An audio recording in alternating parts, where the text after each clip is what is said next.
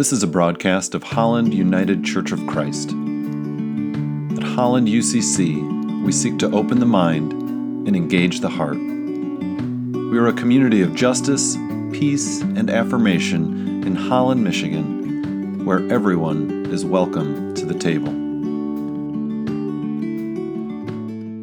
The Holy Gospel according to Luke 13, Luke 13, 31 to 35. At that very hour, some Pharisees came and said to him, Get away from here, for Herod wants to kill you. Jesus said to them, Go and tell that fox for me, Listen, I am casting out demons and performing cures today and tomorrow, and on the third day I must finish my work. Yet today, tomorrow, and the next day, I must be on my way because it is impossible for a prophet to be killed outside of Jerusalem. Jerusalem, Jerusalem, the city that kills the prophets and stones those who are sent to it. How often have I desired to gather your children together as a hen gathers her brood under her wings, and you were not willing. See, your house is left to you. And I tell you, you will not see me until the time comes when you say, Blessed is the one who comes in the name of the Lord. For the word of God in Scripture, for the word of God among us, for the word of God within us. Thanks, Thanks be to God. Has anyone seen the movie Children of Men? Children of Men. Okay, not all at once. IMDb, you know. Uh, came out about 15 years ago. Stars Clive Owen, uh, British actor. Uh, it's a movie about a dystopian future where women, all women, are infertile and no one can have a child. And no child, in fact, has been born for 18 years. So the youngest person is 18 years old. And facing the prospect of its own extinction, humanity, understandably, comes unglued a bit and the world falls into chaos. In many of the world's societies have collapsed, and in Britain, all foreigners have been declared illegal immigrants and are rounded up by military forces to be deported. And this dark future is set, taking place in the far off year of 2027. I think this came out in 2026, so. So if the youngest was 18, they were predicting this happening in the not too distant future. Well, this isn't too much of a spoiler because you discover this pretty early on. but a woman who is discovered who is mysteriously pregnant.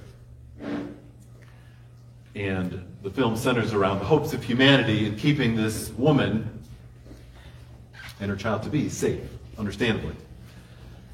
And it echoes a premise that we know is true, yet often fail to live out accordingly, and that is that the children are our future. The children are our future. Our text this morning began with Jesus receiving a death threat from Herod. Right? Some Pharisees come and say, hey, Herod wants to kill you. You've got to get out of here. And Herod is a client ruler viewed by Rome with some regional authority. And he's not afraid to use it to get what he wants. And if he sees Jesus as a threat, he has no problem, zero problem, taking him out. And historical records show that he would often do just that.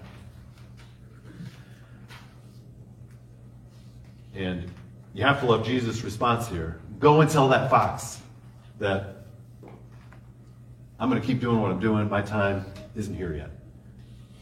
But it turns out that Herod is not the only threat for violence in this time. If we were to go back to the beginning of chapter 13, it describes a scene where Pilate, who is the prefect or governor set up by Rome over Jerusalem, has killed some Galileans who came to Jerusalem simply to offer their worship.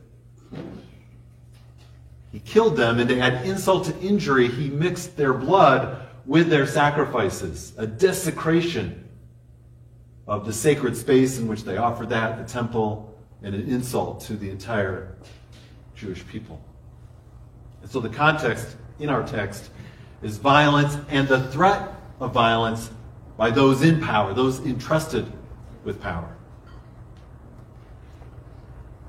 And after Jesus receives this threat and he calls Herod a fox, he highlights some of what he's going to do continue healings, continue casting out demons.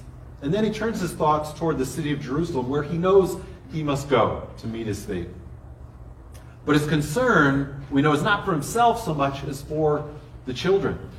He says, Oh, Jerusalem, Jerusalem, the city that kills the prophets and stones those who are sent to it, how often have I desired to gather your children as a hen gathers her brood under her wings. But you were not willing. You were not willing. And later in chapter 19, as he nears the city, he weeps over the city again. Now, in Matthew's gospel, this only happens in one scene, but Luke has sort of divided this up into two scenes. And he'll say then in chapter 19, Would that you, even you, had known on this day what would make for peace. But now it is hidden from your eyes. Jesus receives a death threat, yet his primary concern is not for himself, it is for Jerusalem, which we might see as emblematic of the entire Jewish people. And then he hones in more specifically on children. Why does he do that? Because he too knows that children are our future, and that too often they are innocents who are caught in the middle. And notice that he uses a female mothering image to describe his care. Right? Jesus is not afraid to use a mothering image to describe what he is, himself is doing and feeling. That of a hen gathering her brood. Now, what did he call Herod? A fox. Right? A fox is a threat to a hen. A fox is a threat to a hen and her offspring, her children. Because Jesus knows it's often the adults, and most often adults entrusted with power, who are the biggest threats to the well being of children. And Jesus knows that when there's violence happening instead of peace, it is most often the children who suffer. Listen to his words again from Luke 19. Would that you, even you, had known on this day the things that make for peace but now it's hidden from your eyes. And he's weeping as he says this. He's weeping because he knows there are some who will, under, who will misunderstand his message of peace, or not just misunderstand it, but reject it.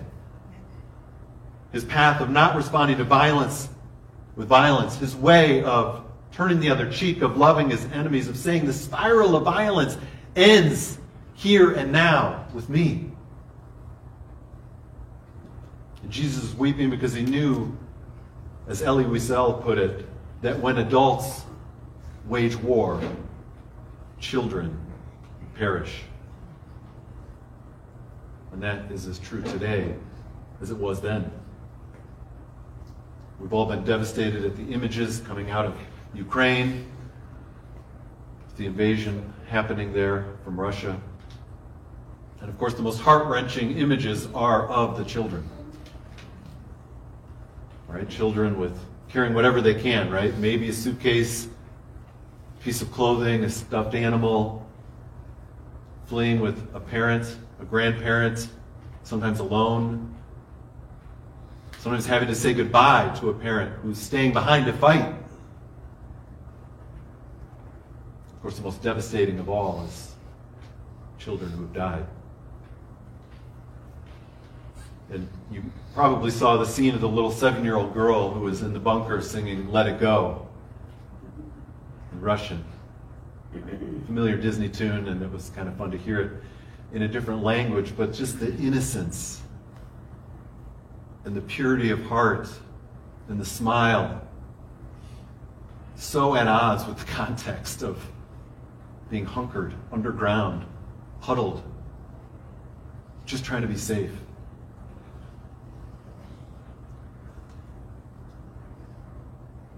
these children have been asked to let go of so much. UNICEF said just the other day that one million children have now fled Ukraine as war continues to ravage the country. A million! And how long has this been happening? Maybe three weeks, right? At most. A million children already displaced and fleeing. Many fleeing to neighboring countries, hopefully with their families. It's hard to fathom that number. And UNICEF notes that worldwide, the number of children who have been forcibly displaced is obviously much higher. Much, much higher. 11.8 million child refugees worldwide. And of course, this isn't only due to what other countries are doing. Right? There are times we have our own hand, our own actions to look at. We know that US led post 9 11 wars forcibly displaced millions of people from Afghanistan, Iraq, Pakistan, Yemen, and elsewhere. And many of those, of course, were children. The British social reformer of a century ago, Eglantine Jebb, said, Every war is a war against children. Even war entered in on with the best of intentions.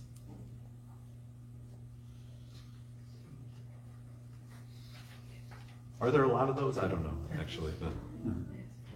And she founded uh, an organization, this British social reformer, a century ago, called Save the Children to help provide care in the wake of World War I. At the 1924 League of Nations Convention in Geneva, Eglantine presented a declaration of the rights of the child to leaders from around the world. And written by her, this short but clear document asserted what she believed were the human rights of every child. That the child who is hungry must be head, must be fed. The child that is sick must be nursed, and the child that is backward must be helped. Remember, this was 100 years ago. The child uh, that is delinquent must be reclaimed, and the orphan and the waif must be sheltered and succored. And this declaration was adopted a year later, and then uh, adopted in an extended form in 1959 by the United Nations. And this went on to inspire the 1989 UN Convention on the Rights of the Child, a landmark human rights treaty. And so a lot of work has been done in an effort to do what Jesus is calling for here to gather the children. To gather the children. And yet, even with all that work, even with all of that awareness, right, we know children still are vulnerable and under threat, and not just from war.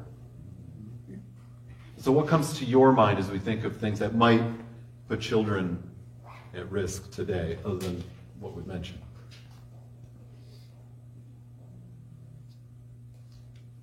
Human trafficking. Okay, human trafficking, Poverty. poverty, skyrocketing healthcare costs, healthcare costs, lack of access to healthcare, yeah. hunger, hunger, Climate change. climate change, yeah. Incarceration. incarceration. Yeah. trauma from Access to. Trauma from homeland, Yes, yeah, abuse, trauma from such abuse, access to education. access to education or lack thereof. Yeah. There's a lot. There's a lot. And yet, what gives you hope about the future? They're incredibly resilient. The resiliency of children, yeah?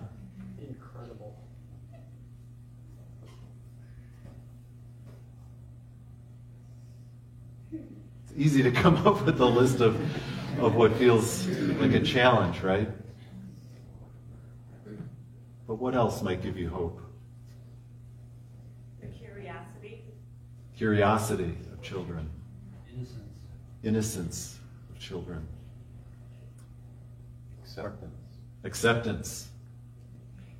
Organizations dedicated to child welfare. Yeah, folks doing good work to help children to try to create the kind of world that we want our children to grow up in. Absolutely. willingness to call us short on climate change. Yeah, willingness to call us short and sometimes to lead the way, right? When the adults are dragging their feet. Absolutely. Absolutely. And that was right on cue, Jeff. Uh, the truth is, it is often, right, the children who lead us, the children who inspire us. And there have been inspiring stories coming out even of Ukraine, of children. We mentioned the seven year old girl singing in a bunker. There's the story of the 11 year old boy who, on his own, traveled 620 miles to flee Ukraine, carrying nothing but uh, his passport, a plastic bag, and a phone number of a relative written on his hand. 620 miles, 11 years old. And then there's the story of the nine year old Ukrainian boy named Maxim, and he had been learning, just learning to play the piano. And he was supposed to play his first concert last week, he said, but then the shelling started. And they had to flee. So he packed up a few things to take with him, including some musical scores and a roll up silicon uh, keyboard as the family fled. And they wound up in Lviv, a city in western Ukraine, where his mother, he and his mother and brother found shelter in an auditorium, the auditorium of Lviv Academic Theater, which is being used as a trans- transit center for refugees like them who are fleeing the conflict. And Maxime gave an impromptu performance on the piano to an audience of dozens of women and children who have fled from all over Ukraine and are huddled there to be safe, at least for now. And so I'm going to play a little piece uh, for us so we can listen to this little nine year old boy playing the piano. No, Barry Sanders, that's not what I wanted. I knew that was going to happen. And as we uh, listen to this, I just want you to picture the scene, right? Just imagine the scene of people huddled and gathered in this auditorium, people who have fled violence, people who have left family behind, people who don't know where some of their family members are, some who know they've had to say goodbye to them, some who are hearing even the air raid sirens happening perhaps as this music is playing. And here is a little nine year old boy at the piano.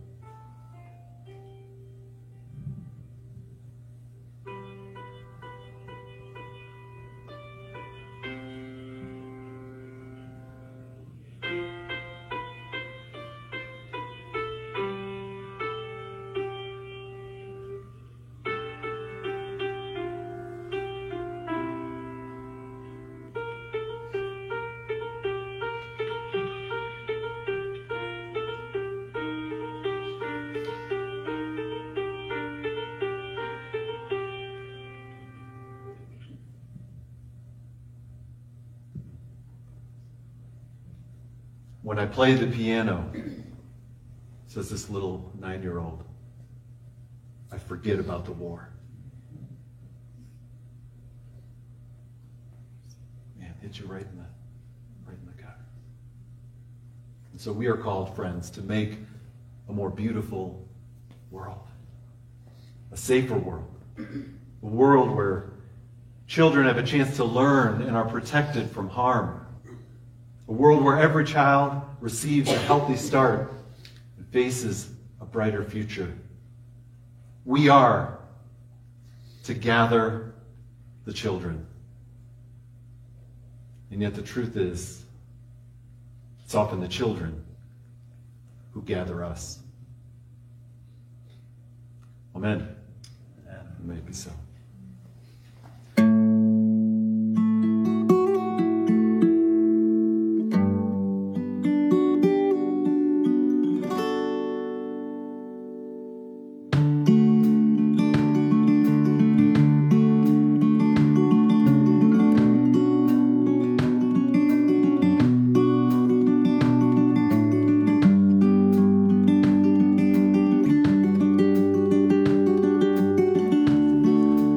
You are invited to join us for worship on Sunday mornings at 10 a.m., streaming on Facebook, You can also watch these messages on the Holland UCC YouTube channel. And for more information, how to get involved, or to support our work, like us on Facebook or visit hollanducc.org.